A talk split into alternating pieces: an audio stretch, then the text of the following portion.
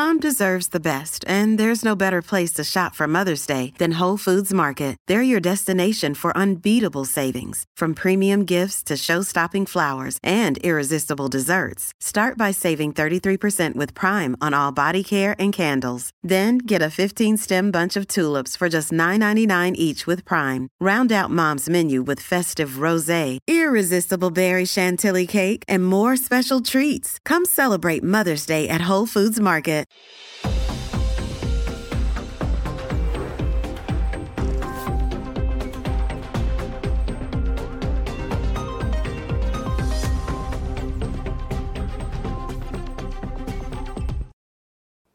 Good evening. Welcome to a new episode of System Update, our live nightly show that airs every Monday through Friday at 7 p.m. Eastern, exclusively here on Rumble, the free speech alternative to YouTube. Tonight, many Americans for generations have been raised on family farms or have admired them and their values from afar. A bucolic, natural, healthy way of life that raised and treated animals very well until slaughtering them in humane ways to turn them into food. But such things barely exist at all anymore in the United States.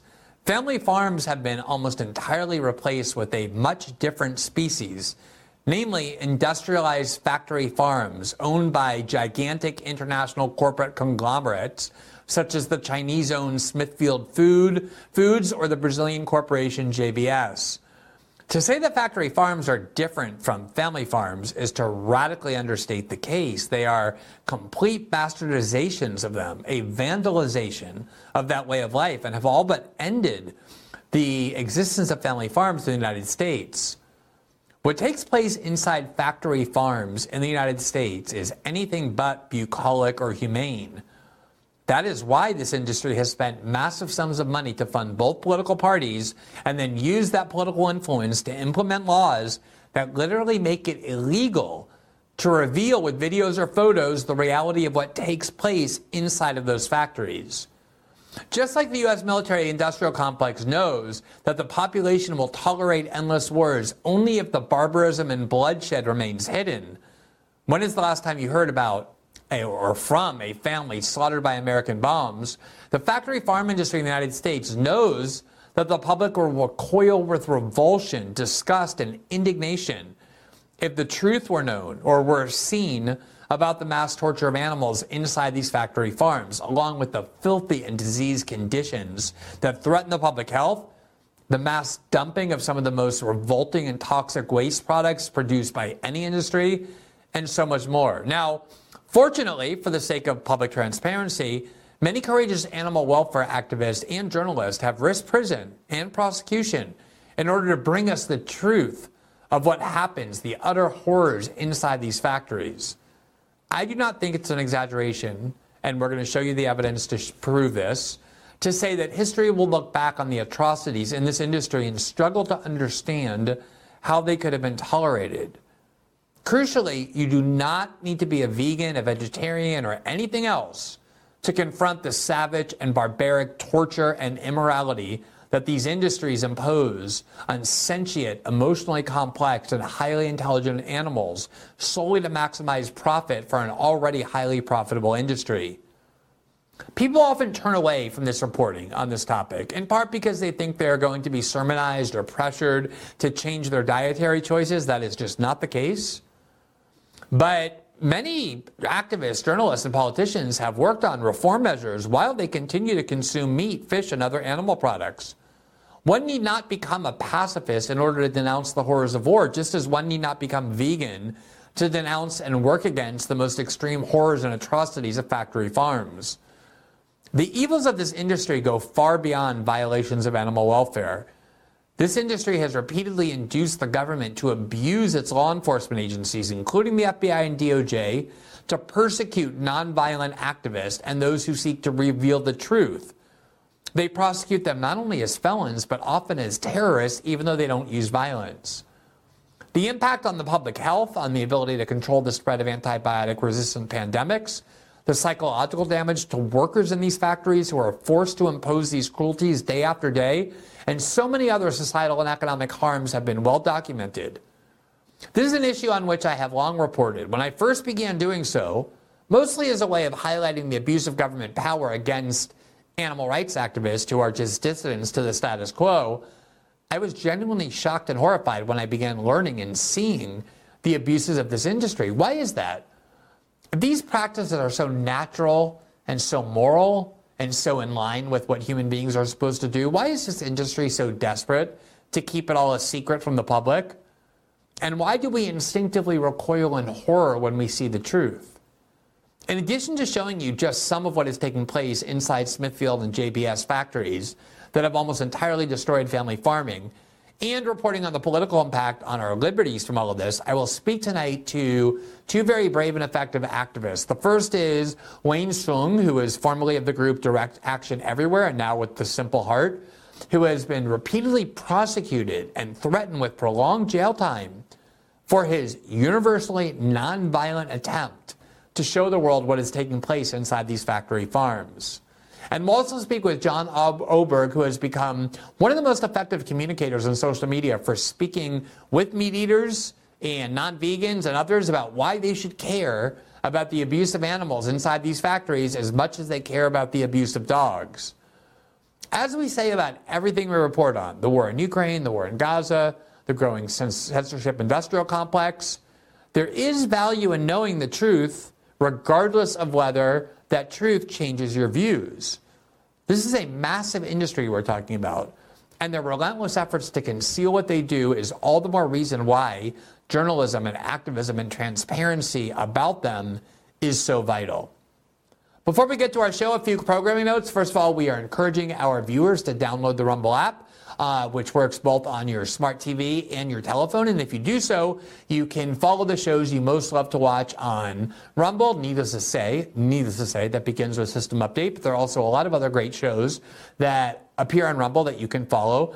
And if you download that app, then the shows that you follow, you can activate notifications and you'll be immediately notified by link to your phone or email, however you want, when those shows start to broadcast live on Rumble. So there's no waiting around when those other shows are a few minutes late. There's no trying to remember when shows begin. You just get immediately notified. You click on the link and you can begin watching. It really helps the live audience numbers of every show on Rumble, which in turn helps the free speech platform of Rumble itself. As another reminder, System Update is also available in podcast form where you can listen to every episode 12 hours after their first broadcast live here on Rumble, on Spotify, Apple, and all other major podcasting platforms. If you rate, review, and follow the show on those platforms, it really helps spread the visibility of the program. As a final reminder, every Tuesday and Thursday night, once we're done with our live show here on Rumble, we move to locals for our live interactive after show. That after show is available only to members of our locals community if you want to become a member, which gives you access not only to those twice a week after shows, but also to the uh, daily transcripts of every show we publish here on Rumble, broadcast here on Rumble. We publish transcripts there. We publish our original journalism there. We have interactive features that let me respond to your questions and criticisms and suggestions for future shows. And most of all, it's the community on which we rely to support the independent journalism that we're trying to do here. Simply click the join button right below the video player on the Rumble page, and it will take you directly to that Locals platform. As you know, I'm traveling this week, and so we won't have our Tuesday and Thursday after shows this week, but we will be back live on our regularly scheduled program on Monday, February 19th, and we will have our nightly shows then, as well as the twice a week after shows. For now, welcome to a new episode of System Update, starting right now.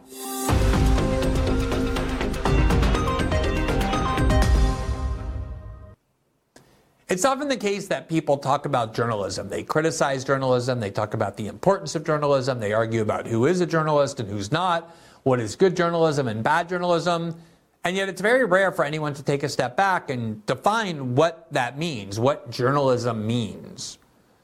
What it means to me, at least in terms of political journalists, there's a lot of different kinds of journalists. You can have cultural journalists and critics and all sorts of other things. But for political journalism, what journalism means to me is a focus on the most powerful institutional actors in society or the most powerful and influential individuals and to not glorify them or offer to serve as propagandists to promote them, but instead to subject them to journalistic scrutiny, to assess the truth of what they're saying, and not just to assess it, but to investigate, and then ultimately try to reveal to the public what the public ought to know that these industries and institutions are hiding so that the public can make up their own mind about what they think of those institutions now that they're fully informed. Journalism does not mean telling somebody what to think or trying to lead them to a conclusion, but it does mean doing your best to expose the secrets, to pulling out the curtain so that you can see what is taking place there. That's what we do with powerful institutions like the US security state and the Pentagon and the military industrial complex and the media corporations that try and influence and propagandize Americans and the institutions behind the censorship industrial complex. And among the most powerful institutions are the institutions, the corporations that compose the factory farming industry in the United States. They are responsible for almost all of our food supply.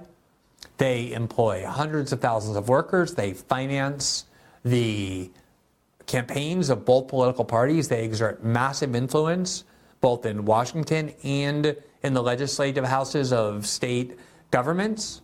And they have impact and influence in almost every aspect of our lives, including the law and politics and our free speech rights. And so, focusing on this industry, it's something I've done throughout my journalism career, though I don't think we've done a devoted show to this topic. We thought this was a good week when I was traveling to do so, to kind of take a step back and ask you to pay attention and kind of be interested in this because of the impact that it has, regardless of what you end up concluding, was something very important to do. And it's particularly important because of how devoted these corporations have become to keeping the truth from you, to actually trying to enact laws using their influence over various uh, lawmakers to make it illegal for activists and journalists to expose what it is that they do and to show you the truth about what takes place inside of these factory farms. Here from Forbes in May of 2016, and there are countless articles like this. The headline Big Agriculture Bullies and Lobbies to Keep Americans in the Dark. Anytime powerful institutions are working to keep you in the dark, you should want to turn on the lights or have journalists do their job and turn them on for you so that you can see what's going on. From quashing free speech to lobbying for laws that would allow it to hide what it doesn't want the public to see, big agriculture has perfected strategies for keeping consumers uninformed and for covering its unsavory tracks. When undercover advocates released a number of videos showing animal abuse on industrial farms and in slaughtering facilities, big agriculture barely blinked. Instead of being outraged at appalling living conditions, food safety concerns, or animal torture, Big Ag chose to lobby for state, quote, ag gag legislation. Laws that would punish those who record and distribute images of horrifying conditions at animal agricultural facilities without the owner's consent. Big Ag has convinced House Republicans to include language in the proposed 2017 House Agricultural Appropriations Bill that would exempt agricultural commodity groups from Freedom of Information Act requests. Last year's fiasco at the American Egg Board likely precipitated Big Ag's efforts to get checkoff programs exempted from FOIA law. Emails obtained through a FOIA request show that egg board leaders had tried to undermine an egg free mayonnaise competitor, Just Mayo. According to the emails, the Egg Board worked with a public relations agency to try to slow Just Mayo's growth, and at one point directed a consultant to call Whole Foods to ask that they keep Just Mayo off of their shelves. That should bother you no matter what your views are on any of this, that they are trying to create a legal framework where it is a crime to video or photograph what is taking place inside of those facilities to show the public if you don't have their permission to do so. It's a direct violation of free speech and free press laws, and fortunately, courts have finally begun to rule that way. Here from a release from Harvard University by Joseph William Singer in February of 2023 is a report on just one of those court rulings. Quote, the Fourth Circuit strikes down North Carolina's ag-gag law under the First Amendment. Quote, in a very complicated ruling, the Fourth Circuit has struck down North Carolina's ag-gag law that prohibited employees from engaging in, quote, undercover animal cruelty investigations and publicizing what they uncover on the grounds that it violates their free, First Amendment free speech rights. The North Carolina Property Protection Act prohibits, quote, internet intentionally gaining access to the non public areas of another's premises and engaging in an act that exceeds this person's authority to enter.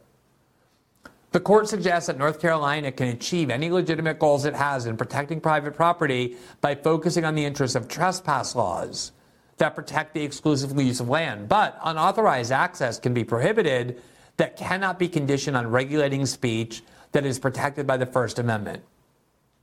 So much of what we learned has been through unauthorized reporting about the government. Snowden was unauthorized to take the evidence that proved that the NSA was illegally and unconstitutionally spying on Americans without warrants. WikiLeaks publishes unauthorized information. It's what journalists do. Of course, corporations don't want anyone reporting on the truth of what they're doing. They want to rely on propaganda and commercials and all sorts of fake branding to convince you that something that they're doing something that they are not in fact doing.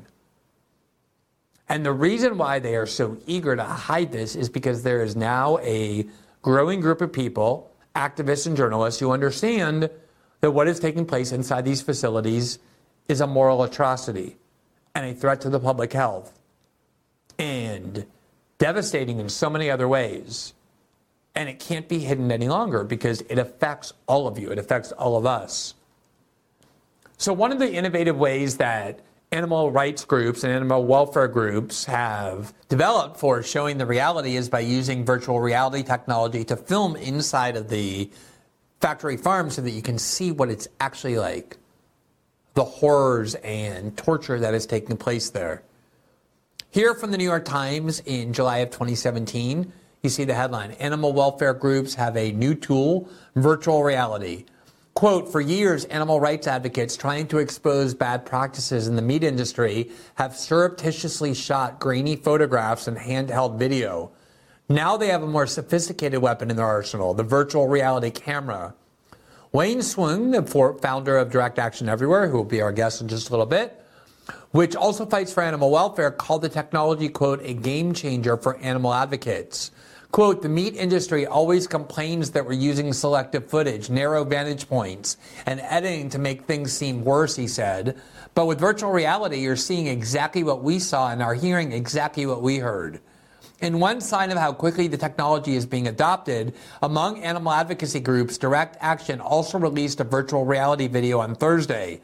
It takes viewers into the barns at Circle 4 Farms in Milford, uh, Utah, one of the largest pig production operations in the United States. The film shows sows with bloody and mangled teats, pregnant sows with gnawing on the bars of the narrow stalls that they live in until they give birth, and piglets clambering over and nibbling dead siblings.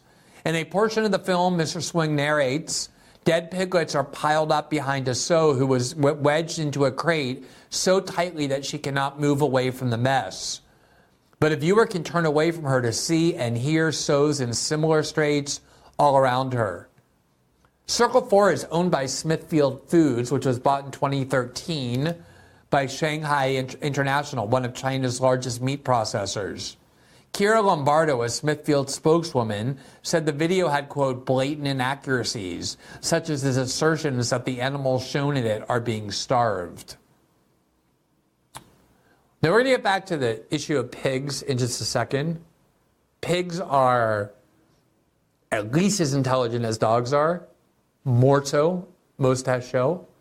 They are as socially complex and emotionally developed as dogs are.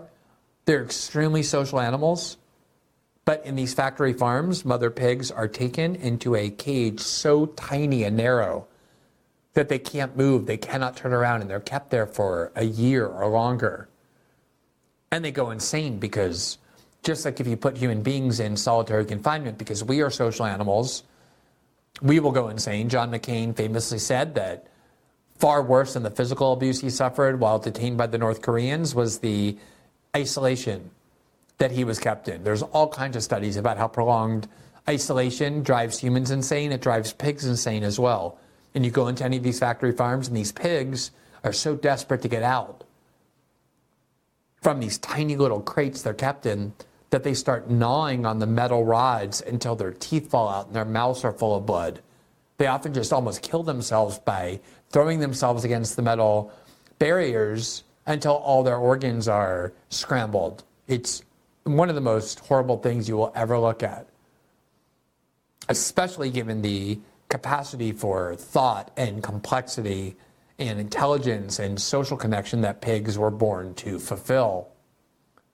But what really is the most defining attribute of these factory farms is the utter and complete dehumanization, the need to absolutely cut off any sense of empathy that people have for animals. It's very common, it's a kind of cliche, but it's absolutely true that a lot of people who grow up to be serial killers or sociopaths or psychopaths begin by torturing small animals, things that most people can't do because our natural empathy for animals doesn't prevent prevents us from doing so. It doesn't permit us from doing so. Sociopaths and psychopaths have no empathy, and people trained to work in these factory farms are trained almost like people in the military are trained not to see the humanity of those they have to kill, to cut off that empathy to suppress it, so that they can do unimaginable cruelty to animals. One of the things that is very common in egg farms is that hens that are bred to lay eggs are bred not to be eaten, but just to lay eggs. And as a result, the only uh, chicks that have any value are female chicks because they keep those to lay the eggs. The male chicks have zero economic value to egg, to egg uh, uh, uh, farms because they can't lay eggs and because they don't grow into the kinds of uh, roosters that can be consumed as chickens, as food, because their body doesn't support them. They don't have the mus- muscles. So they have zero economic value. And so what happens is when hens lay eggs and these chicks are born and are hatched, by the thousands, they are culled, meaning that on a conveyor belt, huge numbers of chicks are sent down this assembly line, and workers who are trained to identify their gender take out the male chicks on the first day of life this is right when they're born. And they instantly mass kill them, either by throwing them into a container that kills them with carbon dioxide, or more commonly, just throwing them into a incinerator, something that just cuts their body until they're dead. And there's huge mountains of dead male chicks, not even a day old, who then get dumped into sewage, into communities, into water supplies. It is revolting. Here is a video from Animals Australia that shows you the process from March of 2023. The other process sees workers sorting and separating male chicks from the females on a conveyor belt. The vulnerable baby chicks bounce off each other and the rails in this mechanized system. Finally, one by one, they drop off the belt, their lives are ended, and bodies shredded by a metal grinder. All right, so there are workers who wake up every day and they go to work, and their job is to pick out male chicks that are about an hour old and to throw them into a metal grinder that chops up their body and kills them by the billions. By the billions. What it's doing is these are creatures of, that are born as part of whatever you believe in by God, by nature, by the universe, and they are bred to be instantly slaughtered by the billions. Here is a separate procedure that is used for chicks. It's called debeaking because it's much easier to raise them if they don't have their beaks so that they can't peck at or attack other uh, hens. And the debeaking that gets done by the thousands every day where they just cut off their beak with no painkillers, no anesthesia. They obviously suffer greatly. What it shows is just the complete humanity that has been stripped from this process. It is just purely industrialized, treating them like widgets at a factory, even though these are living, sentient beings who feel pain, who feel everything that uh, highly developed animals feel. Take a look at this, and I think it really vividly illustrates the mentality behind it.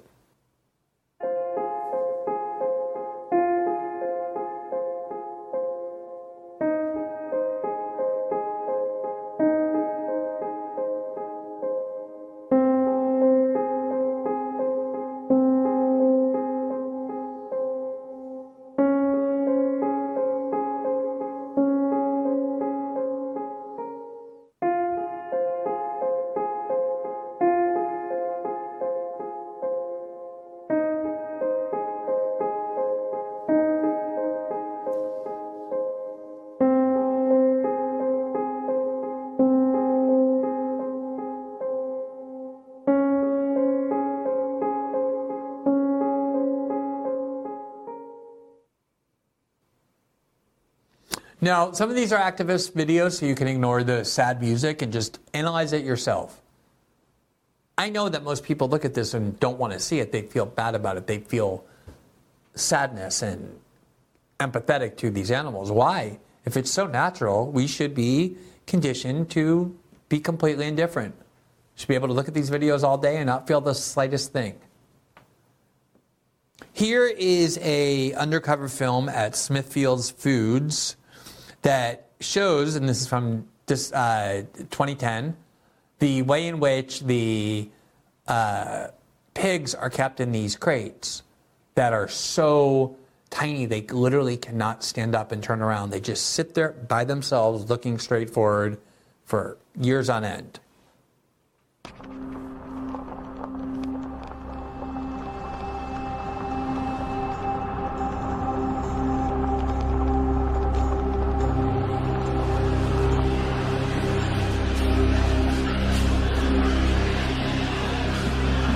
So those are the gestation crates, and you see here one pig after the next, and this goes on for miles. These are huge, gigantic uh, factories, and each one of them is each one of these is a pig kept in a cage that is about the same size as the width of their body, so they can't turn around.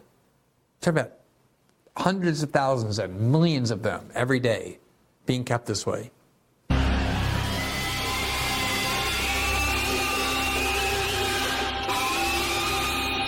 What we found are extraordinarily inhumane conditions at Smithfield Foods, the largest pork producer in the entire world.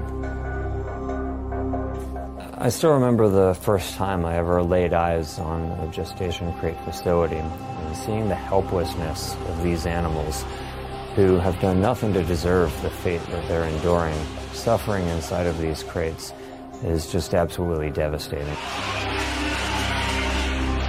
The Humane Society of the United States has investigated one of Smithfield's breeding operations.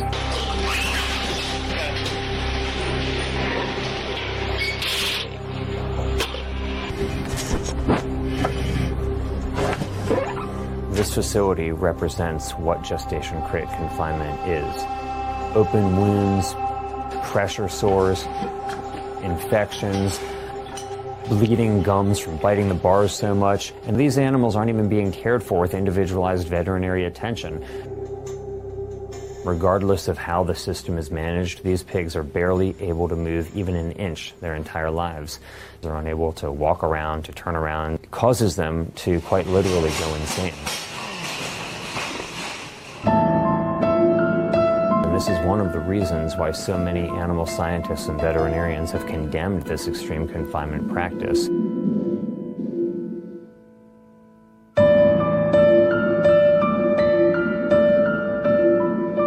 Smithfield, about, I would say, two weeks ago, two, three weeks ago, made an announcement that we had made a decision to phase out the use of sow gestation crates in all of our company-owned farms. So that's from 2007. This video is 2010. Here's a Smithfield executive claiming that they made a decision to phase out gestation crates. They've been doing this for many, many years because, again, these are not vegans objecting or vegetarians objecting. These are meat eaters who believe in the justice of killing animals for food. Many of them do, and yet that doesn't mean they endorse industrialized mass torture that causes these sentient animals to go completely insane.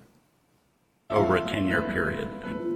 Smithfield committed publicly to phasing out gestation crates within a 10 year period, receiving a lot of public praise for doing so. Now, just a couple years later, the company is saying that it no longer can meet its own very generous self imposed deadline. That's completely unacceptable. Many other pork companies, such as, let's say, Maxwell Foods, which is one of the biggest pork producers in the country, is already 100% gestation crate free. Cargill, another major pork producer, is already 50% gestation crate free. The American Farm Bureau, the primary agribusiness lobby in the United States, funded a poll in which they found that an overwhelming majority of Americans find gestation crates to be inhumane. This is one of the reasons why seven states in the country have already banned this practice, why all 27 member nations of the EU have banned the practice. Gestation crates are a practice of the past, not of the future, and Smithfield ought to be speeding up that trend rather than slowing it down. So, not only did the state of California, which he referenced there, ban the use of gestation crates inside California, and unfortunately, most of the states that have done so are not the states where most of these farms exist. They exist in places like Iowa, where those states are completely dominated by these industries. But the Californians also went and, in a referendum, banned the importation into California of any pork products that are from factories that have gestation crates. And the association representing this industry sued the state of California. It went to the Supreme Court. The Biden administration entered the case and sided on the side of the animal agriculture industry, saying California has no right to ban the importation of pigs from other states that don't have the same ethical standards as they do. And the Supreme Court ruled in favor of California, one of the most important victories in the history of animal agriculture and animal activism at the Supreme Court level. Here I want to show you one more video of what's called the culling process, where the male chicks are selected and picked out the second they're born or minutes after they're born, and then just immediately extinguished.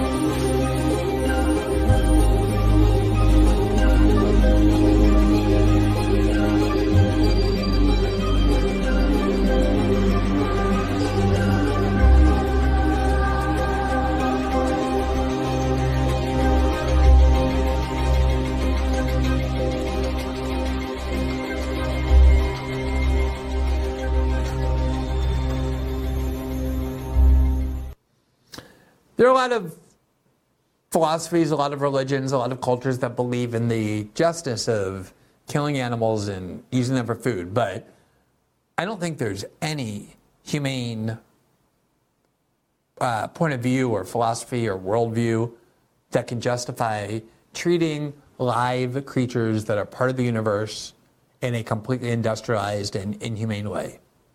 I don't believe there's anyone looking at these videos who doesn't feel a sense of serious discomfort. You should ask yourself why that is. Obviously, this is a very visual show. It's hard to watch, listen to this on podcast because the videos are such an important part, but just want to make that note. Now, as I said, there's a significant civil liberties and legal component to all of this, which is that these industries have become so desperate to conceal the truth of what's taking place there because they know that it can jeopardize the willingness of people to tolerate it that they have increasingly caused the enactment of laws that would enable animal rights activists who are totally nonviolent, whose only objective is to enter these facilities to film them. Occasionally, they'll take one or two small pigs or small chicks that are close to death that have no economic value. I'm literally I mean one or two, just to be able to rescue them, nurse them back to health, have the public be able to identify with them, understand their life trajectory, to understand that their lives absolutely have value. But they don't bomb these facilities. They don't call in bomb threats. That's old animal rights activism from decades ago. They use nonviolent means with the intent to inform. And yet the government has succeeded and the FBI has aggressively pursued a framework that is designed to treat them as domestic terrorists. A framework that if you're a dissident of any kind, you should be very alarmed by. Here's the ACLU in 2005 when they were still the ACLU. Quote, new documents show FBI targeting environmental and animal rights groups' activities as, quote, domestic terrorism. Quote, the FBI is using counterterrorism resources to monitor and infiltrate domestic political organizations that criticize business interests and government policies, despite a lack of evidence that the groups are engaging in or supporting violent action. The ACLU said that the documents released today on Greenpeace, People for the Ethical Treatment of Animals, and the Arab America Anti Discrimination Committee show the FBI expanding the definition of domestic terrorism to include citizens and groups that participate in lawful protest or civil disobedience. Among the documents released today were more than 100 pages on FBI files on PETA. Multiple documents indicate ongoing surveillance of PETA related meetings and activities, including a vegan community project event at the University of Indiana, during which the group distributed vegetarian starter kits to students and faculty, an animal rights conference in Washington, D.C., that was open to the public and a planned protest of Cindy Crawford's decision to become a Llama Fur spokesperson. The ACLU said that FBI surveillance of mainstream organizations involved in public education campaigns has allowed the Bureau to maintain files with names and other information on law abiding Americans who support or participate in events organized by the groups. The ACLU said that some of the documents suggest infiltration by undercover sources at animal rights meetings and conferences. One highly redacted, quote, domestic terrorism operations unit document suggests the FBI is using PETA's interns for surveillance, while others describe attempts to locate and interview, quote, several former employee, uh, disgruntled PETA employees.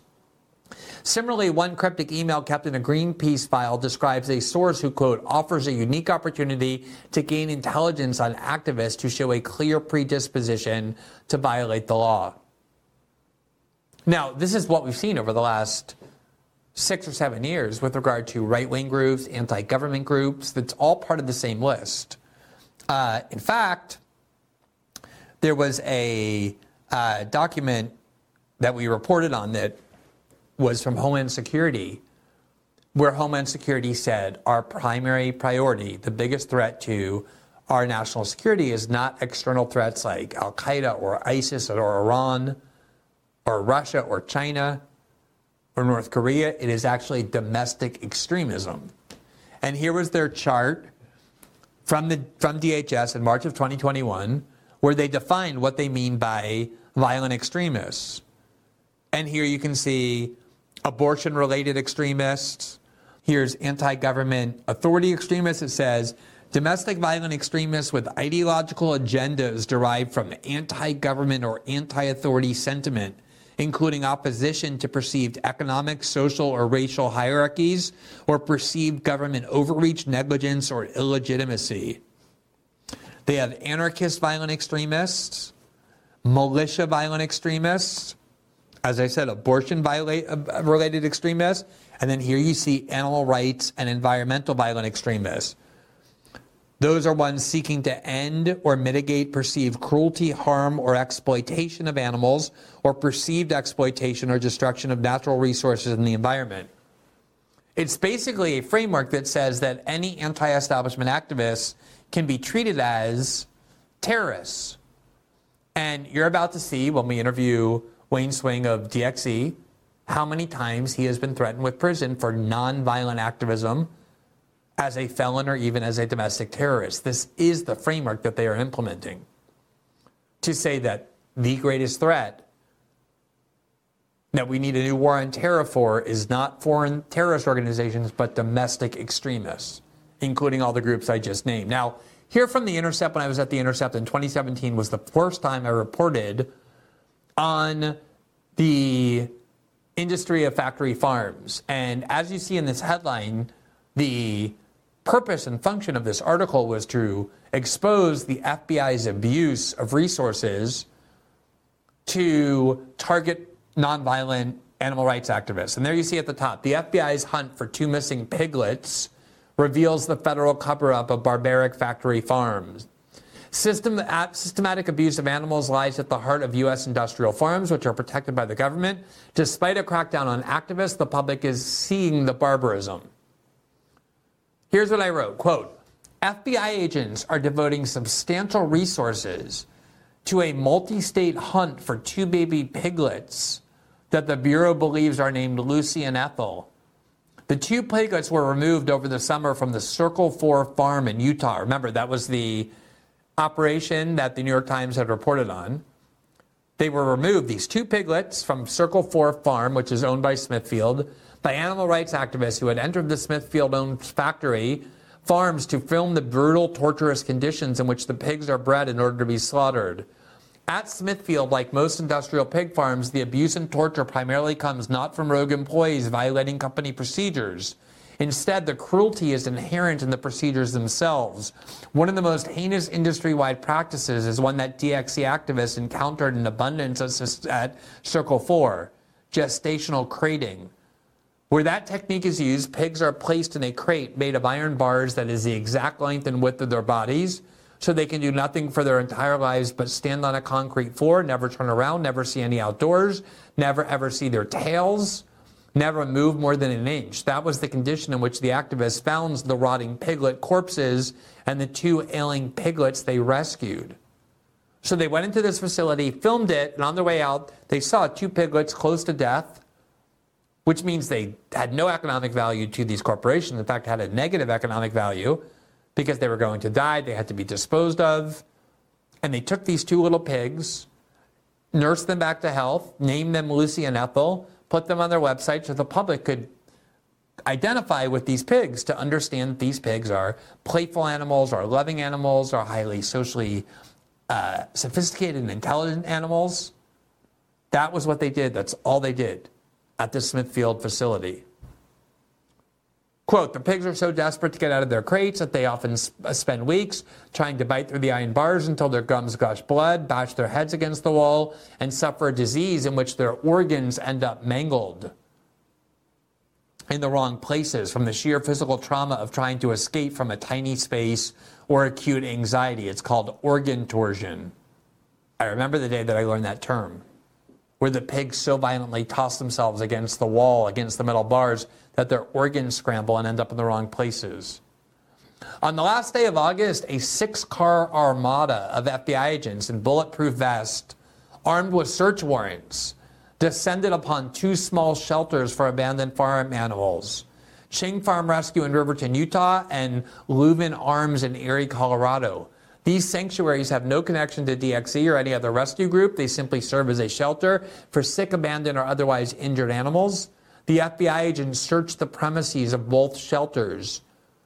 Remember, the whole time they're looking for these two little piglets that Smithfield Foods was about to allow to die to make a case against the animal rights activists for theft and and felony that and felony uh, tra- tra- tra- trespass. They demanded DNA samples of two piglets they said were named Lucy and Ethel in order to determine whether they were the two ailing piglets who had been rescued weeks earlier from Smithfield. Several volunteers at one of the raided animal shelters said they were followed back to their home by FBI agents who dramatically questioned them in front of family members and neighbors. And there is even reason to believe that the Bureau had been surveilling the activists' private communications regarding the rescue of this piglet duo. That shows you the extent to which this industry and other industries have commandeered the FBI as their own private police force used against activists. There are all sorts of horrific stories from the pandemic when the supply chain broke down and these factory farms had animals that they couldn't sell, couldn't kill, and couldn't sell. And so they just had to slaughter them in mass and they had to come up with gruesome new techniques for doing so. Here from The Guardian on August 3rd, 2020. Quote, the pandemic highlights the gruesome animal abuses at U.S. factory farms. Quote, stories have emerged of mass killings of chickens and pigs, a tiny fraction of daily abuses heaped on farm animals. As slaughterhouses across the nation have been forced to close by the virus, gruesome stories have emerged of the mass killing of millions of chickens and pigs who can no longer be brought to market. Chickens have been gassed or smothered with a foam in which they slowly suffocate. Among other methods, pigs, whose cognitive abilities are similar to dogs, have been killed by a method known as ventilation shutdown, in which the airways to a barn are closed off and steam is introduced. A whistleblower's video shows thousands of pigs dying as they are slowly suffocated and roasted to death overnight. Now, this is actually an investigation that we did, that I did with Leighton Woodhouse, the videographer, where we had a whistleblower inside a farm in Iowa, and there was a mass extermination method that was created that was beyond words in terms of its cruelty. And this whistleblower filmed everything that took place along with animal rights activists and then gave it to us so that we could report on it. And here's a video that we produced while I was at The Intercept still, just a few months before I left. That was an investigation into what Iowa Farms was doing in order to max exterminate these pigs that they no longer needed. Watch this. So this is the pen where they're going to load the trucks in and load the pigs in here and they have it all sealed off insulated and they're pumping in uh, steam from the machine outside and they're going to roast the pigs alive in this sauna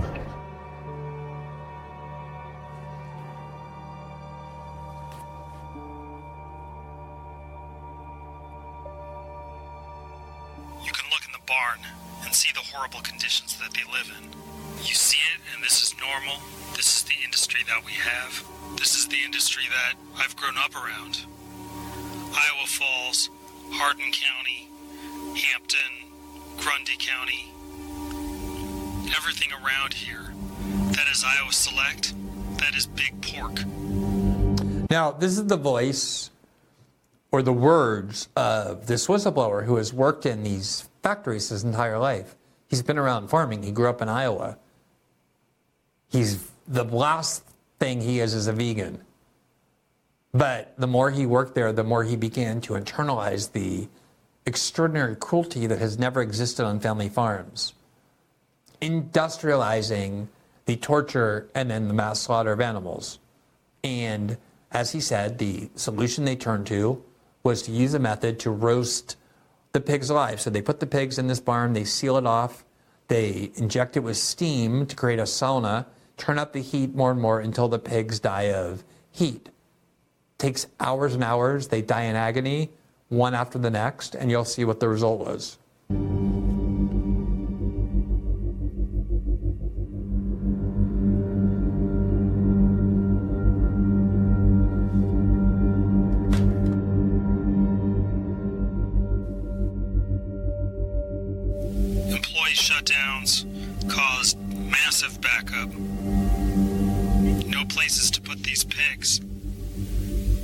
Talks kind of scared me about massive pig kill offs of healthy pigs. Pigs that now are being killed for no reason. And the method to do that was through ventilation shutdown. Shut the pit fans off, shut the ventilation fans off, and heat up the building.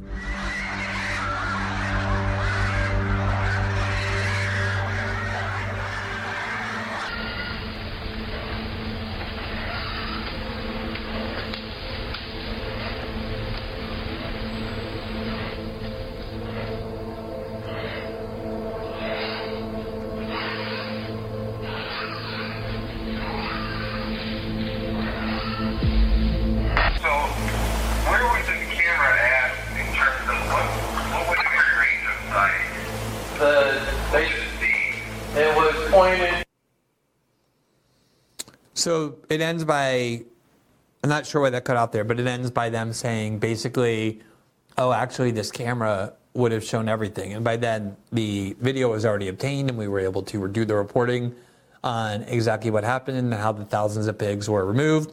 Here was the article we wrote uh, in May of 2020. Hidden video and whistleblower reveal gruesome mass extermination method from Iowa pigs. Amid the pandemic, pigs are being slowly suffocated and roasted to death by an agricultural industry that relies on secrecy. We were very concerned about the safety of the uh, whistleblower. There you see Iowa's largest pork producer, Iowa Select Farms, has been using a cruel and excruciating method to kill the thousands of pigs that have become commercially worthless due to the coronavirus pandemic, as is true for so much of what the agricultural industry does. The company's gruesome extermination of sentient animals that are emotionally complex and intelligent has been kept entirely out of view. And then we explain what the video was. Now, as I said, I know that there are people who strongly believe that humans can kill animals and should kill animals. And that's one thing. That's a completely different point of view from justifying or sanctioning creating the worst possible torture methods to impose upon these animals the most extreme levels of suffering that last their entire life. That is not what happens on family farms. In fact, lots of family farmers have become so attached to their animals that many have given up farming for that reason. But the idea of family farms has always been we treat our animals well, it produces better animals, and then they slaughter them humanely. Nothing like that is what drives the, the industrial factory farming industry. It's a pit of filth and disease and immorality and torture and sickness and then mass toxic dumping into neighborhoods. So we have two experts who have worked uh, as activists and as journalists who are trying to expose the truth, which is what activists and journalists should be doing. One is uh, Wayne Hsiung of the Direct Action Everywhere. The other is John Oberg. Um, and we will show you those interviews right after this.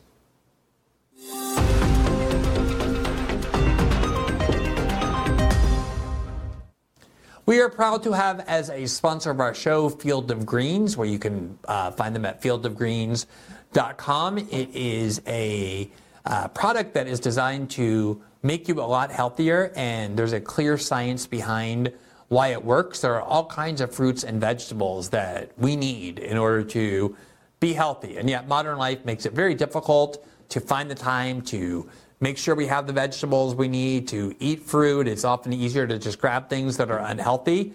And Field of Greens knows that, and they spent a lot of time trying to figure out exactly which vitamins and nutrients come from fruits and vegetables that are specifically geared towards specific systems of organs in your body, whether it be your respiratory system or your coronary system or your liver or your kidneys or your digestive system. And this drink is basically it's it's a vegan drink, but it's also something that um, even if you're not vegan, is something that will help your body immensely by giving you the nutrients that come from fruit and vegetables. And it's a very carefully concocted mix of certain fruits and vegetables that interact in the right way to make you feel much better. I have been amazed. I when I use it, I feel better. You can feel the uh, nutrients entering your body, and we've had so many people who have patronize our sponsors, and I encourage you to patronize our sponsors or at least to be very open minded to what they offer. These are the people who are not succumbing to the campaign to drive away advertisers from free speech platforms like Rumble, and there is a concerted campaign to do that. Our sponsors are standing by the shows on Rumble that are free speech platforms, by our show as well, and we hope you will reciprocate and show them the support that will keep them continuing to support shows on Rumble. And if you go to fieldofgreens.com and use the promo code GLENN, you will get 15% off of your first order as well as free shipping. They are a company that stands behind their product. I am quite certain you will be happy with it. You will immediately feel better, and we highly recommend for your health that you, at the very least, go to that website and see what they have to offer and strongly consider this discount and free shipping that will enable you to get the product quickly.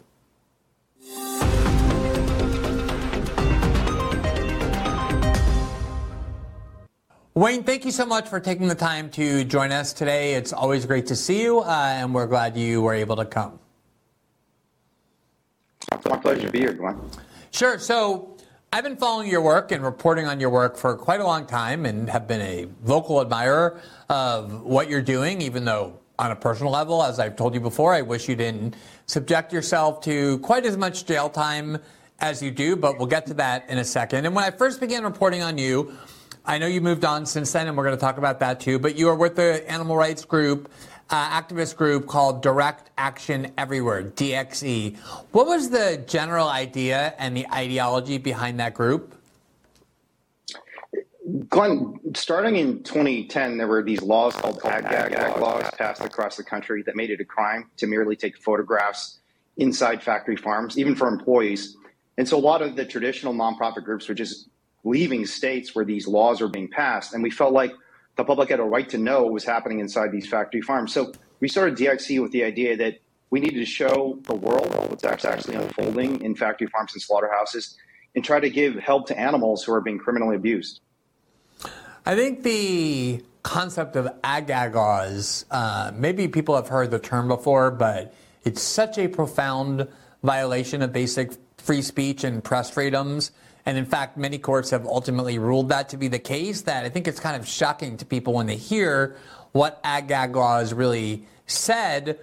It's shocking to learn that that was allowed in the United States. So, talk a little bit more about exactly what ag gag laws are and were and what they were designed to accomplish. The ag laws come in a lot of different varieties, but the, the general thrust of all of these varieties is they criminalize the act of publicizing animal cruelty inside a, a place of institutionalized animal abuse. So, for example, my friend Amy Meyer was standing on a public street and saw there was a cow being dragged around by a forklift at a slaughterhouse in Utah, which is not just cruel to the animal, it's actually a threat to public health because if you have diseased animals being dragged in the slaughterhouse, that's not good for the human consumer. And all she did was pull out her camera and start videotaping what she was seeing from a public sidewalk, and she was charged under the Utah Ag Gag law. So as you said, these are constitutionally fraught, but it hasn't stopped the industry from passing them in states across the nation.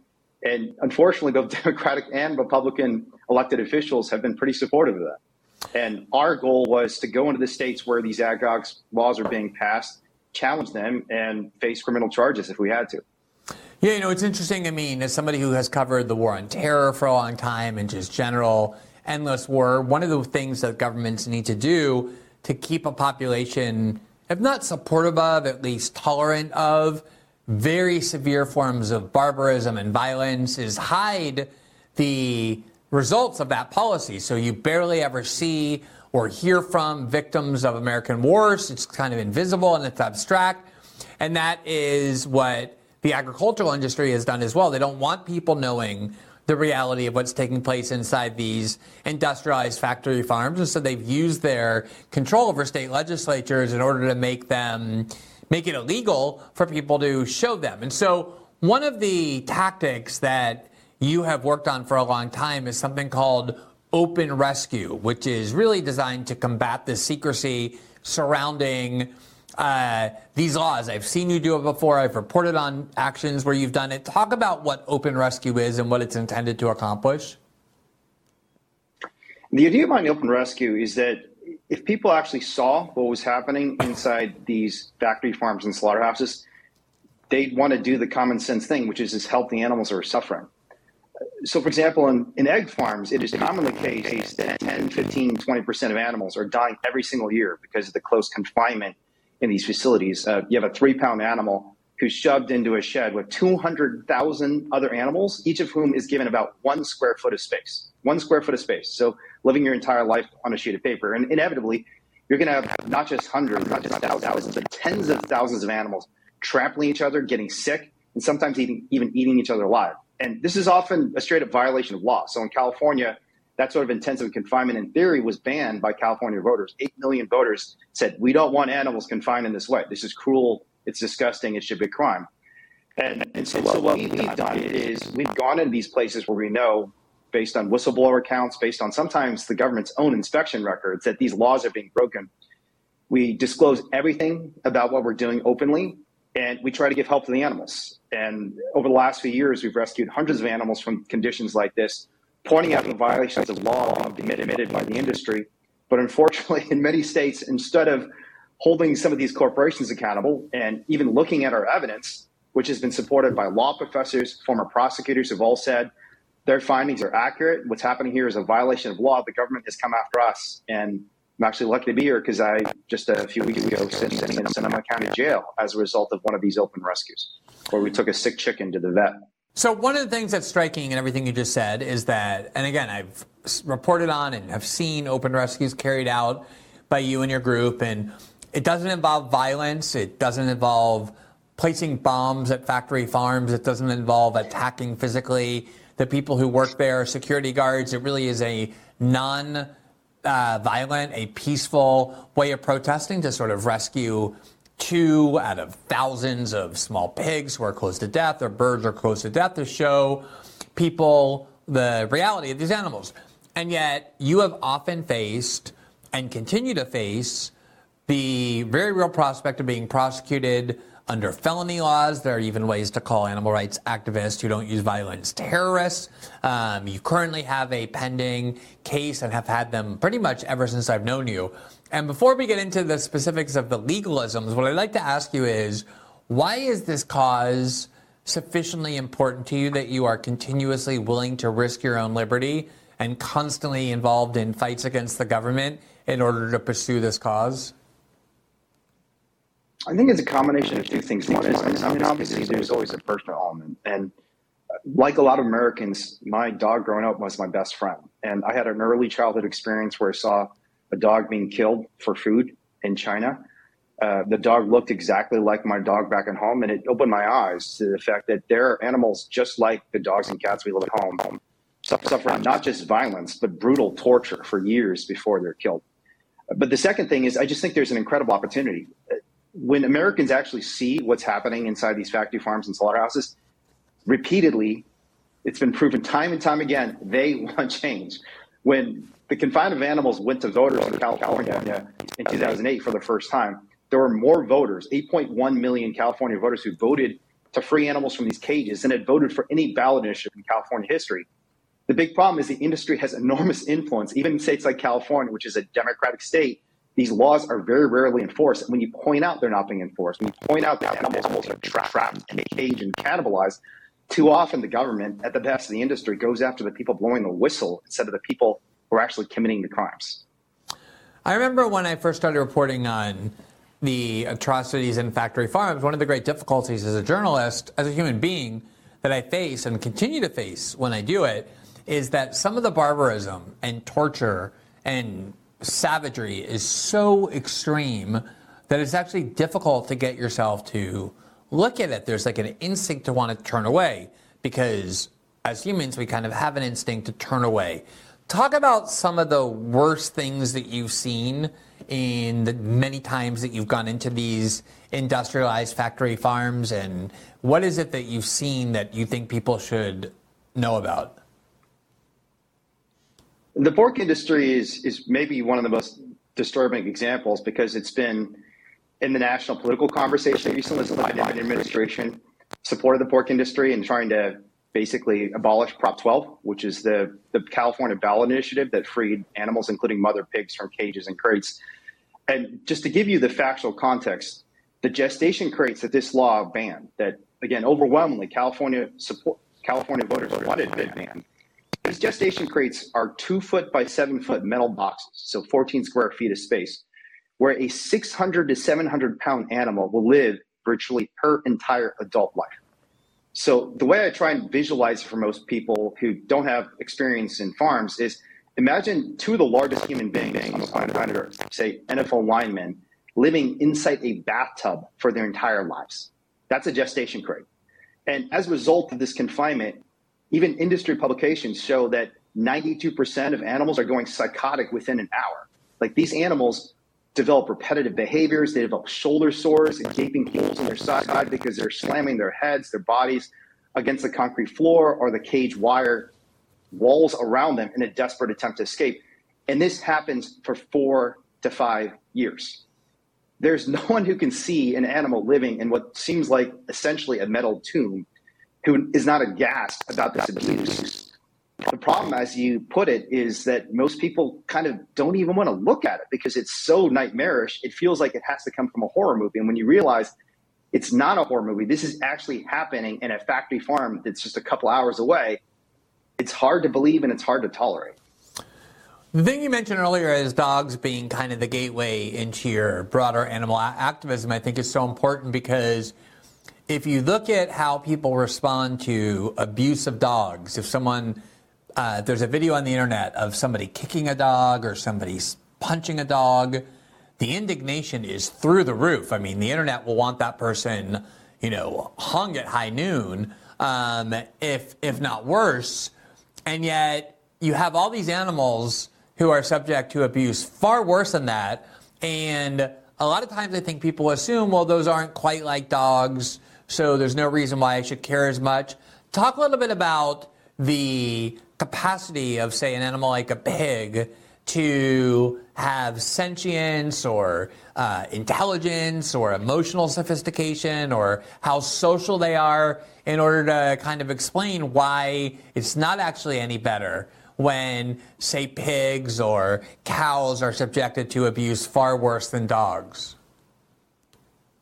Pigs are a great example because there have been a lot of fascinating experiments recently showing that pigs are not much more, not only more intelligent than a dog, but significantly smarter than a human child. So, for example, Purdue University did this experiment recently where they taught pigs to play a video game, kind of like Pong, where they, had to move a joystick around with their snout.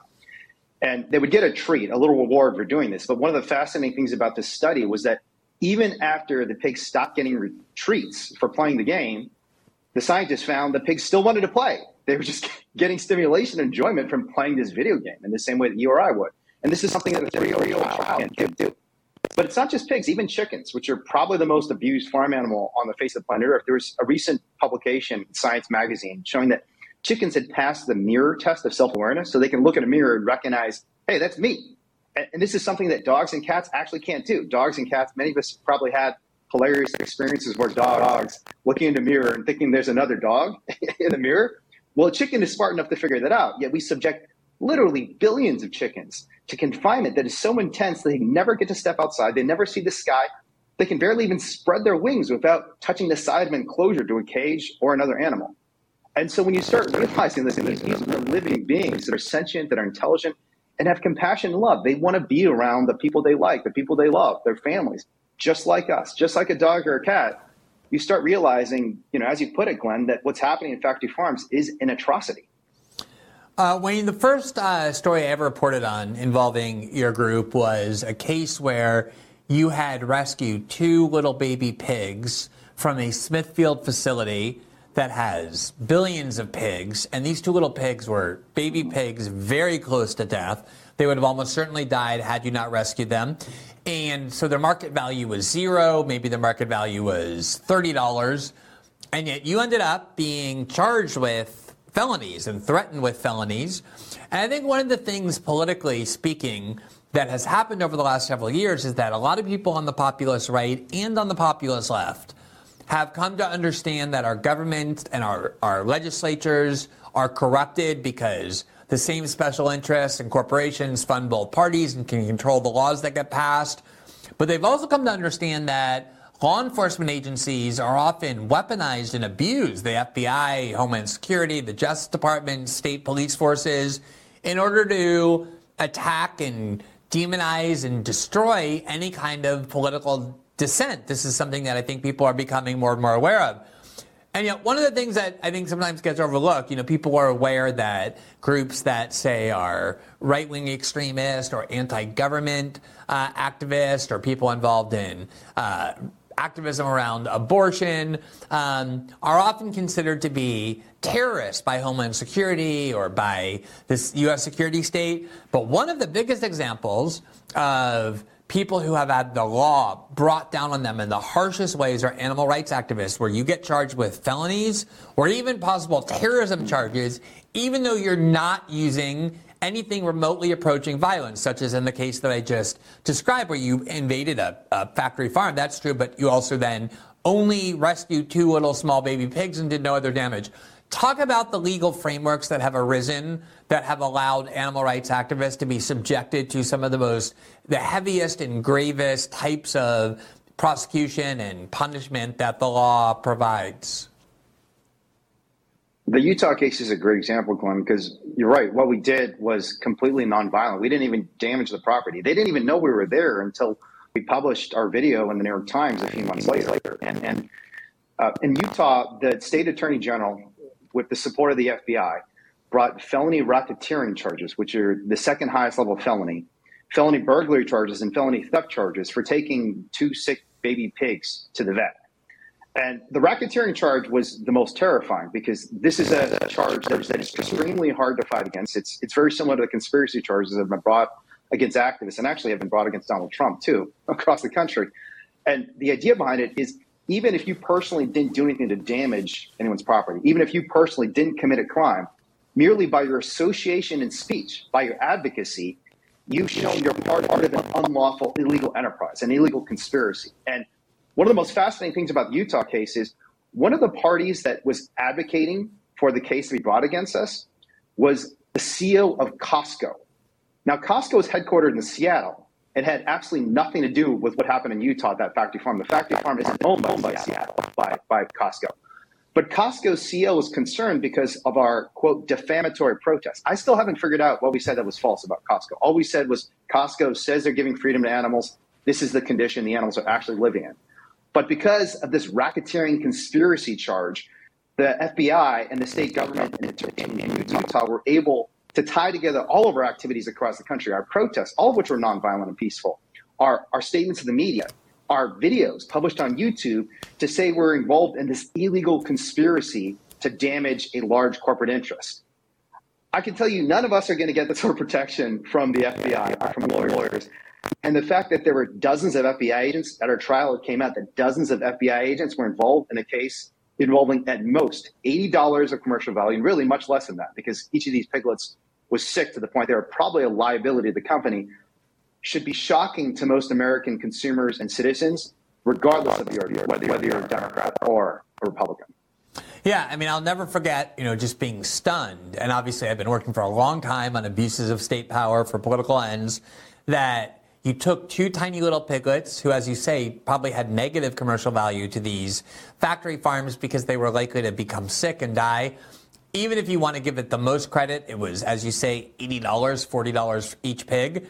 And yet they dispatched the FBI to do searches and seizures at farms where they had suspected these pigs were, and the FBI agents had to come and snip off parts of the ears of these pigs to get DNA samples to try and prove that these were the pigs that you had actually taken, two, a grand total of two, and to watch the FBI deployed on behalf of an industry that obviously has no concern about the commercial damage you're doing, except to the extent that you're reporting in your activism, is exposing their abuses, was really stunning in terms of how much law enforcement has been commandeered by these corporations. Now, one of the things, obviously, as you all know, is that when you talk about this cause, people start to think, oh, you're trying to force them to change their diet, to give up meat, to become vegans.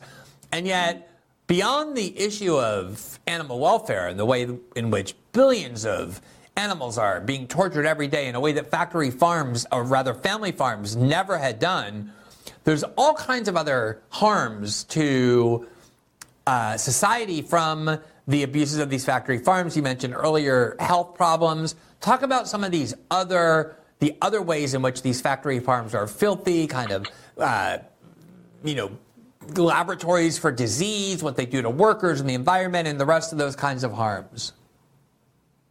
There's an outbreak happening right now, uh, just minutes from where I'm sitting in California, of a disease called H5N1, avian flu. And it's, it's already killed millions of birds across the country, primarily in commercial agricultural facilities because the animals are confined so tightly.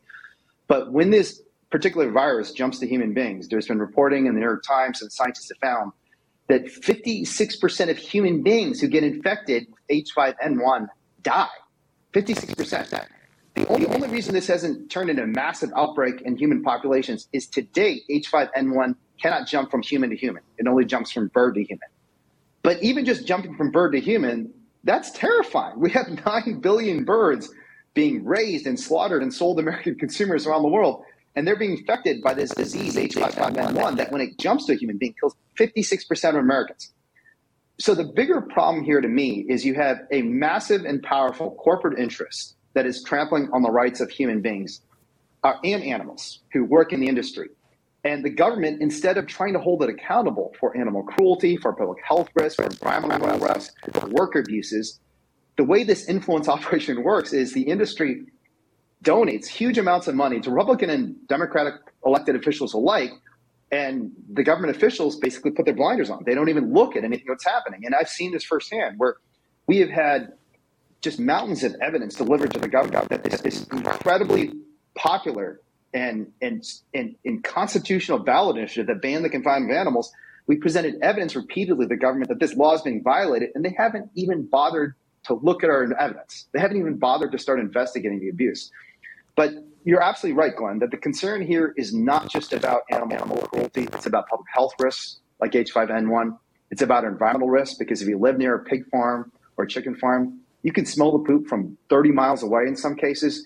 And it's about worker abuses too, because the same companies, which are often owned by multinational conglomerates like Smithfield that abuse animals, they often abuse workers too. And, and Smithfield, unsurprisingly to those who watch the company, was implicated in a human trafficking scandal where they're shipping in workers from Asia and not paying them a fair wage. In fact, not paying them a wage at all. Uh, so what happens to animals happens to us too because of the abuse of power at these factory farms. Yeah, and obviously just the need to train human beings to cut off their empathy, to be able to impose these cruelties day after day for a job that's very low paying. Um, obviously has massive damage on the psyches of these people. We've talked about that. There's been studies about this before, and these uh, a lot of these employees have spoken out as well. Let me just ask you though specifically about the overuse of antibiotics inside these factory mm. farms that have created genuine fear and alarm among scientists about the possibility of unleashing an antibiotic resistant bacteria or some sort of epidemic that could really kill a huge number of people. What is the issue with that? It, it, one of the most surprising things about factory farms for people who don't understand how the system has become so industrial is that when you go into a factory farm like a pig farm, you'll see a room where you have just cases and cases of drugs. the pharmaceutical industry sells about 80% of its antibiotics to factory farms that feed animals. And a lot of these antibiotics are antibiotics like gentamicin. Gentamicin is an antibiotic that has been listed by the World Health Organization as one of the essential antibiotics we need to treat human diseases. When you get a stomach bug, when you get a respiratory infection that's bacterial in nature, you need drugs that are actually going to work. The problem is when you're feeding billions upon billions of animals antibiotics that are crucial for human health, over time, those antibiotics stop working because the bacteria evolves, right? And often, and oftentimes, these drugs aren't even being fed to animals who are sick. They're being fed prophylactically. This is the term used in the industry before an animal gets sick because we know there's so many animals in here who are raised in such filthy environments. We have to protect them from disease by giving them antibiotics prophylactically. And the net result of that is a lot of the antibiotics that have saved people's lives for hundreds of years are no longer working. And, and that could become almost a cataclysmic scenario where kids on a normal neighborhood street will scratch their knee, an infection will develop. None of the drugs are working to try and stop that infection, and the child just dies. Yeah, you know, um, I think one positive kind of silver lining in all of this darkness and bleakness and as you said, this kind of horror film that is taking place in many communities in the United States is that because of animal suffering, people's connection to animal has become almost trans ideological. I remember very well that when I would do this reporting and talk about the uh, horrific conditions imposed on animals, it was really not a left right issue at all. Um, in part because I think the importance of dogs has made people more spiritually and uh, intellectually open to the fact that animals suffer, they love, they need, they feel sadness, they feel happiness, they want to live, they want to have a fulfilled life. Um, and yet, at the end of the day, I think there's this sense, and I've heard this said many times before, even from people who are empathetic to the concerns about animal torture, they believe that, look, unfortunately, we have such massive population growth on the planet. We're now exponentially increasing the number of people who we have to feed, that there is no other way to feed the population except with industrialized factory farms. Without them, huge number of people would face famine, that it's kind of a bourgeois concern because people who want to be vegan can afford that, but most people don't want to be or can't be. What about that view that this is just necessary, as horrific as it might be, to feed 8 billion, soon to be 9 billion human beings on the planet? I, think that's just an impoverished view of human possibility. We can achieve so many things. And with the technology we've developed, with the innovation and ambition of people who want to change the world in a positive way. And, and I'll just give you two concrete examples. One is new technology called cultured meat, which is basically meat grown from a, a kind of a, a vat, you know, and it's it's based on a cell culture. It's it's very safe. It's much more efficient, and we have companies in the Bay Area, again, very close to where I am today, that are, growing meat that is indistinguishable, biologically indistinguishable from the meat that you buy right now at Costco and McDonald's, except it doesn't come from animals. That's it. And we could do this. We could do this. The government invested in these startups and these new enterprises rather than big factory farms, often owned by multinational conglomerates in China. We could actually change the food system so we don't have to turn animals into production meat. But the second thing I'd say is even if you're not down for that, and I know a lot of people think, oh, that's Frankenfood, it's too weird. I come from a Buddhist background, and there are people in India who come from a Hindu background who have lived in their cultures for thousands of years eating delicious, healthy, sustainable meat substitutes. They're not even really meat substitutes, they're just protein sources that are healthier, more sustainable, and great for both the planet and for animals, right? These are things like seitan and tofu and tempeh. And while it is it going to cause a little bit of a shift? Absolutely, it'll cause a little bit of shift. But when you look at the cost of not engaging in that shift, the animal suffering, the antibiotic resistance, the environmental damage, the worker abuses, the cost of not changing is far greater than the cost of changing it. I just believe we can do it. So let's do it. Yeah, I mean, I know when, and again, we're not trying to evangelize about people's diet. It's everyone's individual choice. I'm just saying that when I decided to become vegan, in large part because of this reporting I was doing and seeing just the level of suffering that I did not want to support, I had assumed I was making an ethical choice that would require sacrifice in terms of not liking my food as much, and exactly the opposite was true it really is the case that to this very day, I enjoy my meals more. I feel like they're healthier. They just combine with my body. There's no preservatives and all these additives. They, you know, are mm-hmm. natural sources of protein like beans and all sorts of other things that the earth provides and furnishes. Um, and that was something that I was actually surprised about. All right, let me ask you this last question. Uh, I mentioned earlier that you do have a new group, a new project that's called the Simple Heart. What is the idea behind it, and how can those who want to support you do so? The simple heart is just about the idea that we have to have a better relationship with, with nature and with animals, that most of us don't want to hurt animals. Most of us don't want to torture animals. And when we really think about it, we probably don't want to see them killed for food either. And, and our goal is, is to use litigation, storytelling, social media to tell a different sort of story about the human relationship with animals. I mean, the big part of this is open rescue, and uh, we don't actually do open rescues ourselves at the Simple. We do the storytelling and litigation behind it. So uh, I'm still supportive of and involved in direct action everywhere in various ways. But as I've become a defendant, I've evolved my activism and towards more telling kind of the stories behind the industry, telling the stories of animals being rescued too. And so we've got a Substack at blog.simpleheart.org. Uh, love for people to check it out. And if you've got a story about animals that's been meaningful to you, share it with us because we could potentially share it with our audience and, and help, help educate, the public about what's really going on behind these closed doors. Yeah, we'll put the links in the in the uh, on the show as well and on the video as well. Um, you know, the thing that does strike me is that since the internet began, the content that has generated the most uh, uh, emotional reaction, the strongest response, that has viralized the most is content about animals, not just dogs, but all animals. People naturally love animals. They connect to them.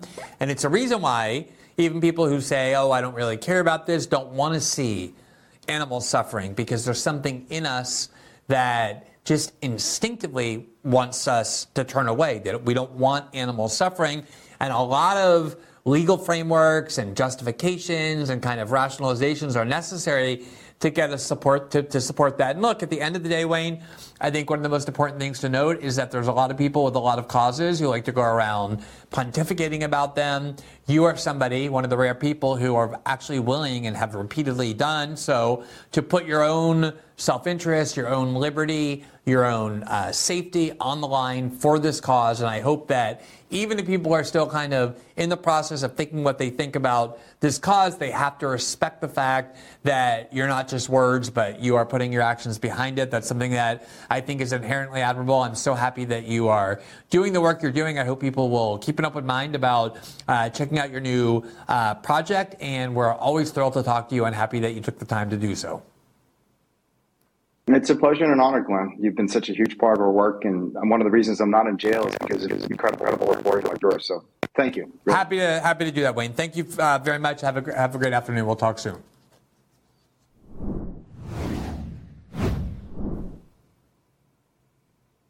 John, it's great to see you. I've been an admirer of your work for some time, so I am thrilled to have the opportunity to talk about it. Thank you for taking the time to do it. Glenn, thanks for having me on. I feel like we've been friends for years on X, so it's great to be, you know, friends in real life, or at least as close as we can come. Yeah, absolutely. To start expanding our uh, modes of communication. So, one of the things that I have really appreciated about the work that you do and the cause of animal welfare and animal rights and the evils of factory farms is that it seems to me like you try very hard to effectively communicate with people who are not already converted to the cause, who do not already see things the way you see things or that I see things about this issue. And you, I, I think, tend to avoid the kind of evangelizing or hectoring or sermonizing that unfortunately characterizes a lot of well meaning animal rights activists but makes them difficult to be effective. What is the theory or the kind of approach or worldview that drives the way you seek to communicate about this issue? Well, I'm glad you uh, appreciate that aspect of my animal advocacy, Glenn, and it's something I've really tried hard to focus on over the years. And it's, you know, of course, when I first went vegan 14 years ago, I was not like this. I was a little bit more angry and uh, looked at the what was happening in the world and basically evangelized on every, you know, in every opportunity I could. And then I realized that that was not effective. And what's effective is reaching people where they are rather than where I want them to be and understanding that everybody is on their own journey. And remembering that for the first 20 or so years of my life i ate animals basically every single day and i ate a lot of animals. I remember back when i was 19 years old i ate 39 chicken wings in a single sitting. And so if i could change i know that anybody out there can change. And luckily i know that the vast majority of people care about animals, and therefore the vast majority of people are reachable. And so, for that reason, I try to really come to people in a way that they will respond well to, and I try to really be as relatable and reasonable as possible in the ways in which I discuss animal advocacy and the ways that animals are being mistreated behind the closed doors of factory farms and slaughterhouses. Yeah, you know, whenever I'm tempted to get a little bit preachy or a little bit judgmental, I actually remember that I spent most of my life uh, not only consuming animals, but not really caring much about this cause. Even though I loved animals, I always have. Um, I loved dogs since I was a child. Just the connection between my choices about what I was buying for my food and the abuses and atrocities that I was enabling and supporting, it just never connected in part because this industry does such an effective job of concealing and hiding from people the realities of the torture and the horrific conditions that take place inside of these factories. It's deliberately done to prevent you from making that connection. So I know personally for me, when I talk to people about this issue, when I try and do reporting on it, my goal isn't to say, I want you to go vegan.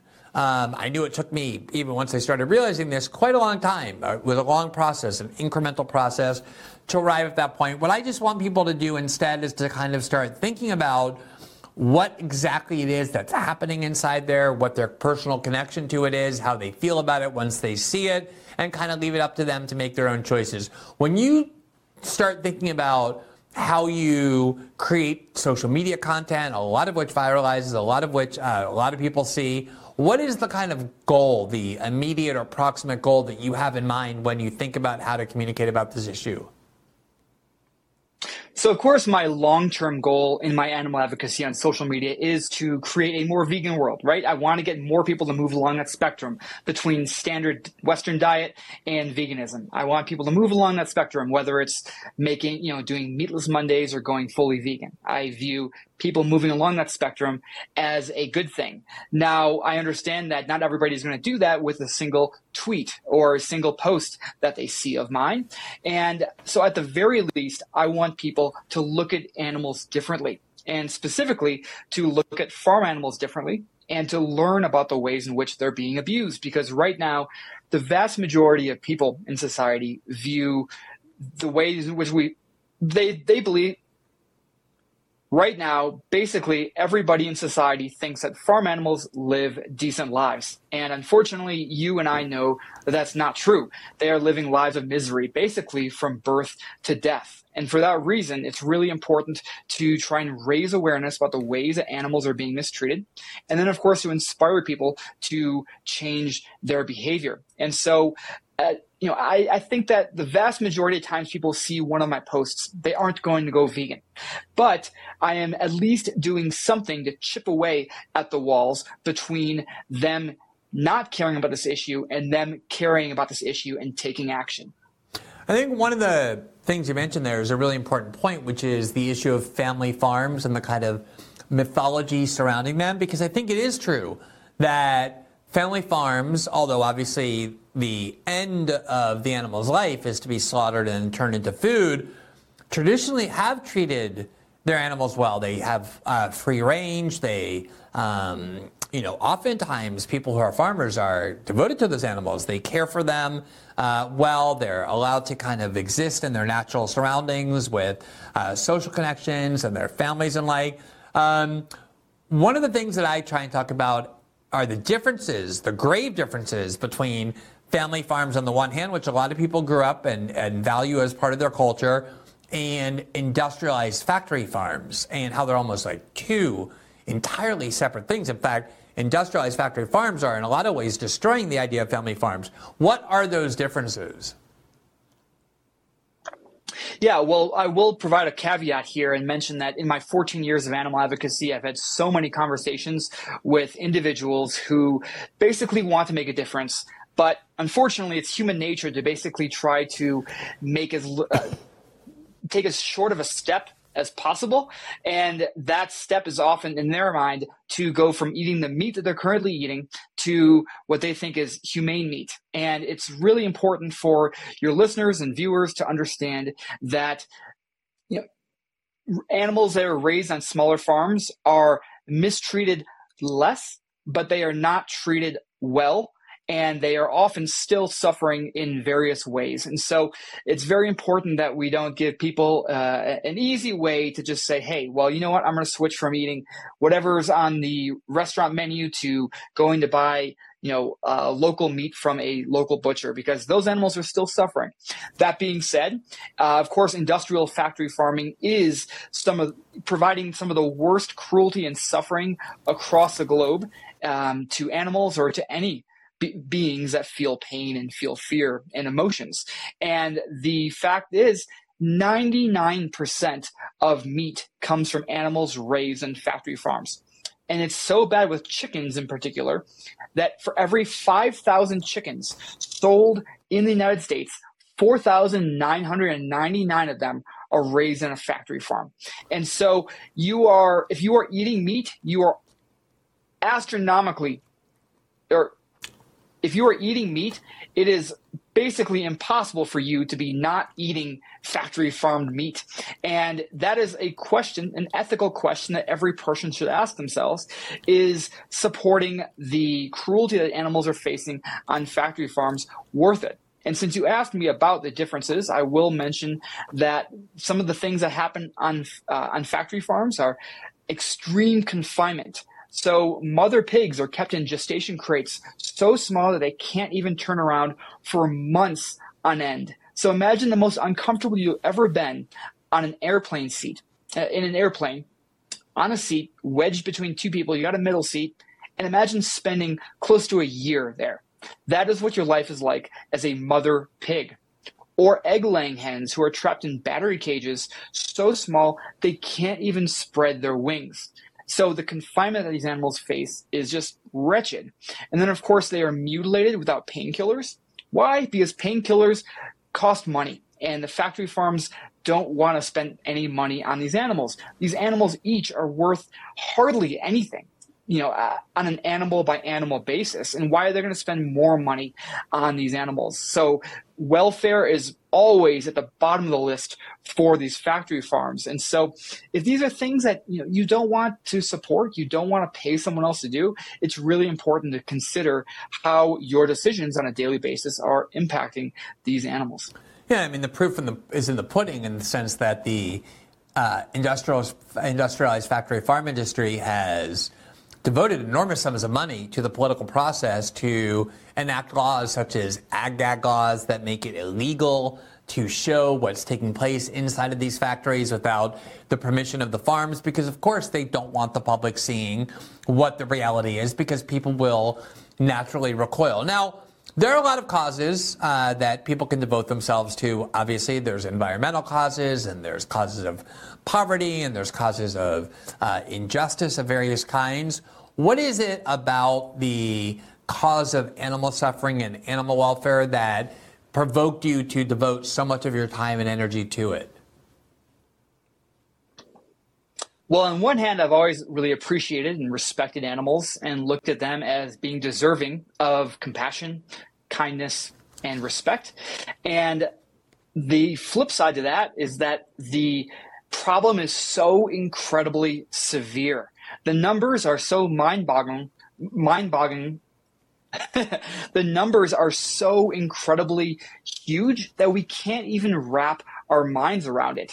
And so the problem is so big that me as an animal advocate can make a pretty big impact. You know, over the course of my life as an animal activist, I could save thousands or tens of thousands or even more of animals by influencing people to make more positive changes. And so if you look at the various causes in the world and why I focus my energy, it's really because of my respect for animals and the fact that you know, there's there's suffering in some of the worst ways. And because you know you've hinted this at this earlier, big ag is so incredibly powerful and uh, and just carries so much weight in politics and in society that they're able to get away with basically whatever they want. And so it's really up to a small handful of people who are doing this work to enlighten the general public and to raise awareness about the ways that these animals are suffering. One of the things that has always struck me is with the growing popularity of dogs in the Western world, dogs and cats, but especially dogs. If you have any content about dogs, people react overwhelmingly with great intensity and great emotion.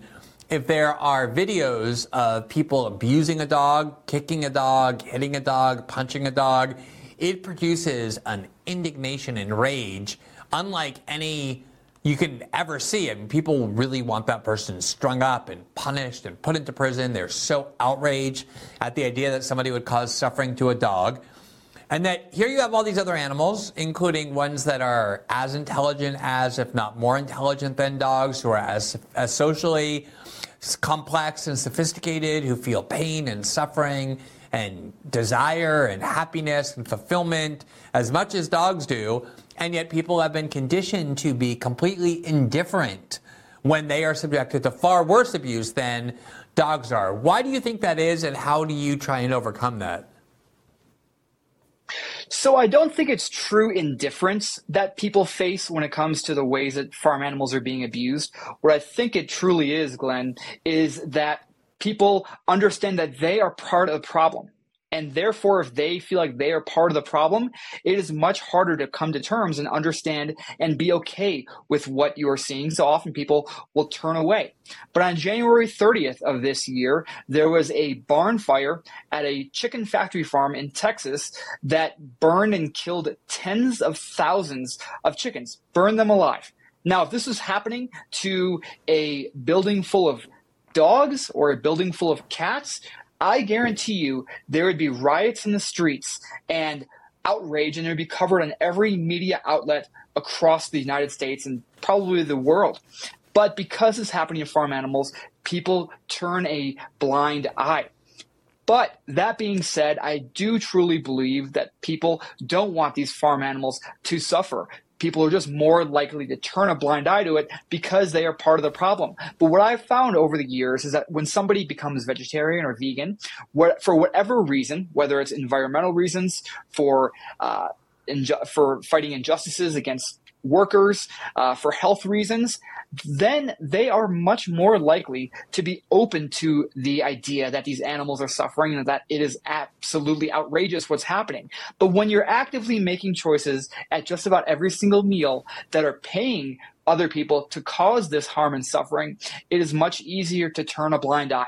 But that's why my work on social media and you know the retweets that you've done of my work and of others and of the great work that the animal advocacy community is doing in general is so important because we need to get people to understand what's really happening behind the closed doors of factory farms and not let them just turn away in disgust. Yeah, I mean, the thing that, you know, I began realizing early on is that people don't want to see these videos. They don't want to look at the kinds of industrialized torture that are imposed on animals. And so to me, the question then becomes if it's so natural that we are meant to abuse animals, not simply by ending their life in some humane way, like quick way that doesn't involve suffering, but to actually subject them to just, you know, the videos of just like pigs trying to bite their way out of those cages you were talking about to the point where their teeth fall out and their mouths are bloody and they go insane are something that no decent person would want to watch because we have within us a kind of empathy for animals and we feel bad when we see their suffering. And that to me is sort of proof that whatever attempts you want to make to say that this is natural uh, seem very diff- it's a very difficult case to mount. But one of the arguments that I do hear a lot is from people who are even willing to concede that there are a lot of awful things taking place inside these factory farms, but nonetheless believe that they are necessary to feed the earth because we have this exponentially increasing population on the planet. We are now at 8 billion people, soon to be 9. And people believe that without mass industrialized processing of animals to kill them and turn them into food, that essentially there'd be no way to feed that many people. What is your answer to that? Fortunately, choosing to grow plant based food is considerably less resource intensive. And so it is significantly more or significantly easier to actually grow foods to feed the public than to f- grow plant-based foods and then feed it through farm animals. That is so incredibly inefficient. And part of the reason that meat is so cheap is because the government subsidizes this, which is just just crazy. You know, it, it's just crazy that your tax dollars are going to subsidize animal cruelty. That doesn't make any sense to me, and that's something that we, you know, is is an issue that we need to to focus on um, as a, as an animal as a movement, because what animals are facing is horrible. So not only is it less resource intensive, but also, you know, this cruelty is not necessary. There are lots of ways in which you can improve animal welfare that takes very little resources. Unfortunately, the industry doesn't want to pay even an extra cent for the welfare of these animals. So often it comes down to animal advocates providing pressure um, via campaigns, legal measures, and other ways in which we can work to try and implement animal welfare measures. And sometimes that includes putting pressure on companies to adopt um, some animal welfare measures like uh, for example, uh, McDonald's has now committed to, uh, or has now switched. I believe they have switched entirely to uh, cage-free eggs. Now, I don't think that cage-free eggs are humane, and I wouldn't consume them myself.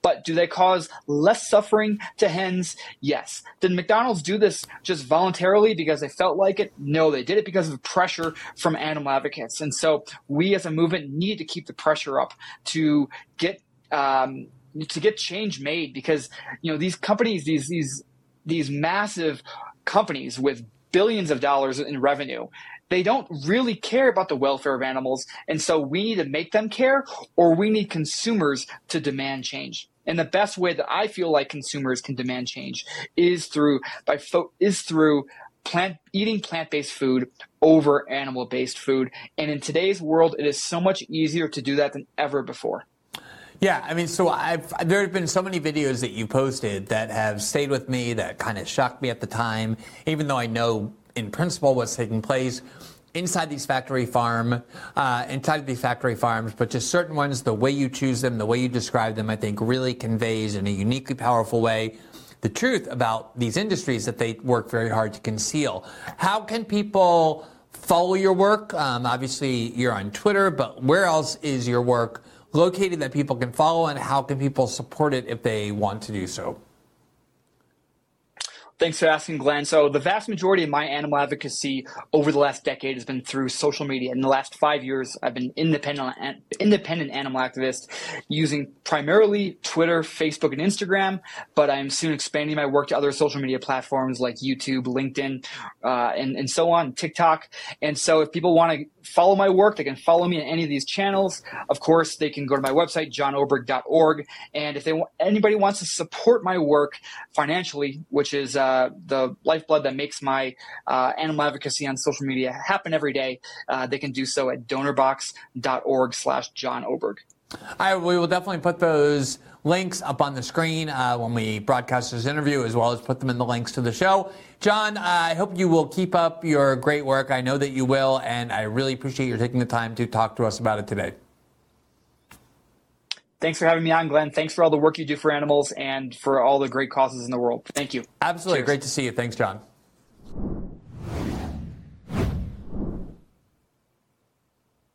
So that concludes our show for this evening. As a reminder, System Update is also available in podcast form where you can listen to every episode 12 hours after their first broadcast live here on Rumble, on Spotify, Apple, and all other major podcasting platforms. If you rate, review, and follow the show on those platforms, it really helps spread the visibility of this show. As a final reminder, every Tuesday and Thursday night, once we're done with our live show here on Rumble, we move to locals, which is part of the Rumble platform, where we have our live interactive after show.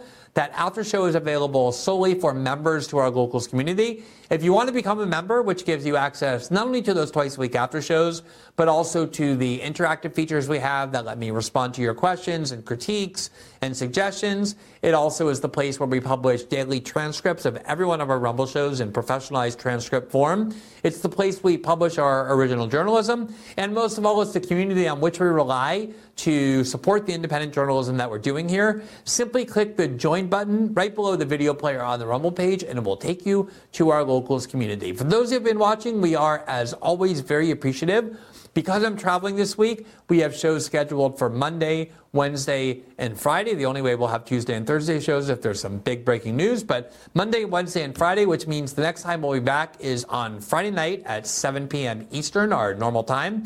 And then when I'm back on Monday, February 19th, basically one week, we will resume our normal live shows Monday through Friday at 7 p.m. Eastern, along with our twice a week after shows. Hope to see you then, and uh, hope you have a great evening as well. Bye.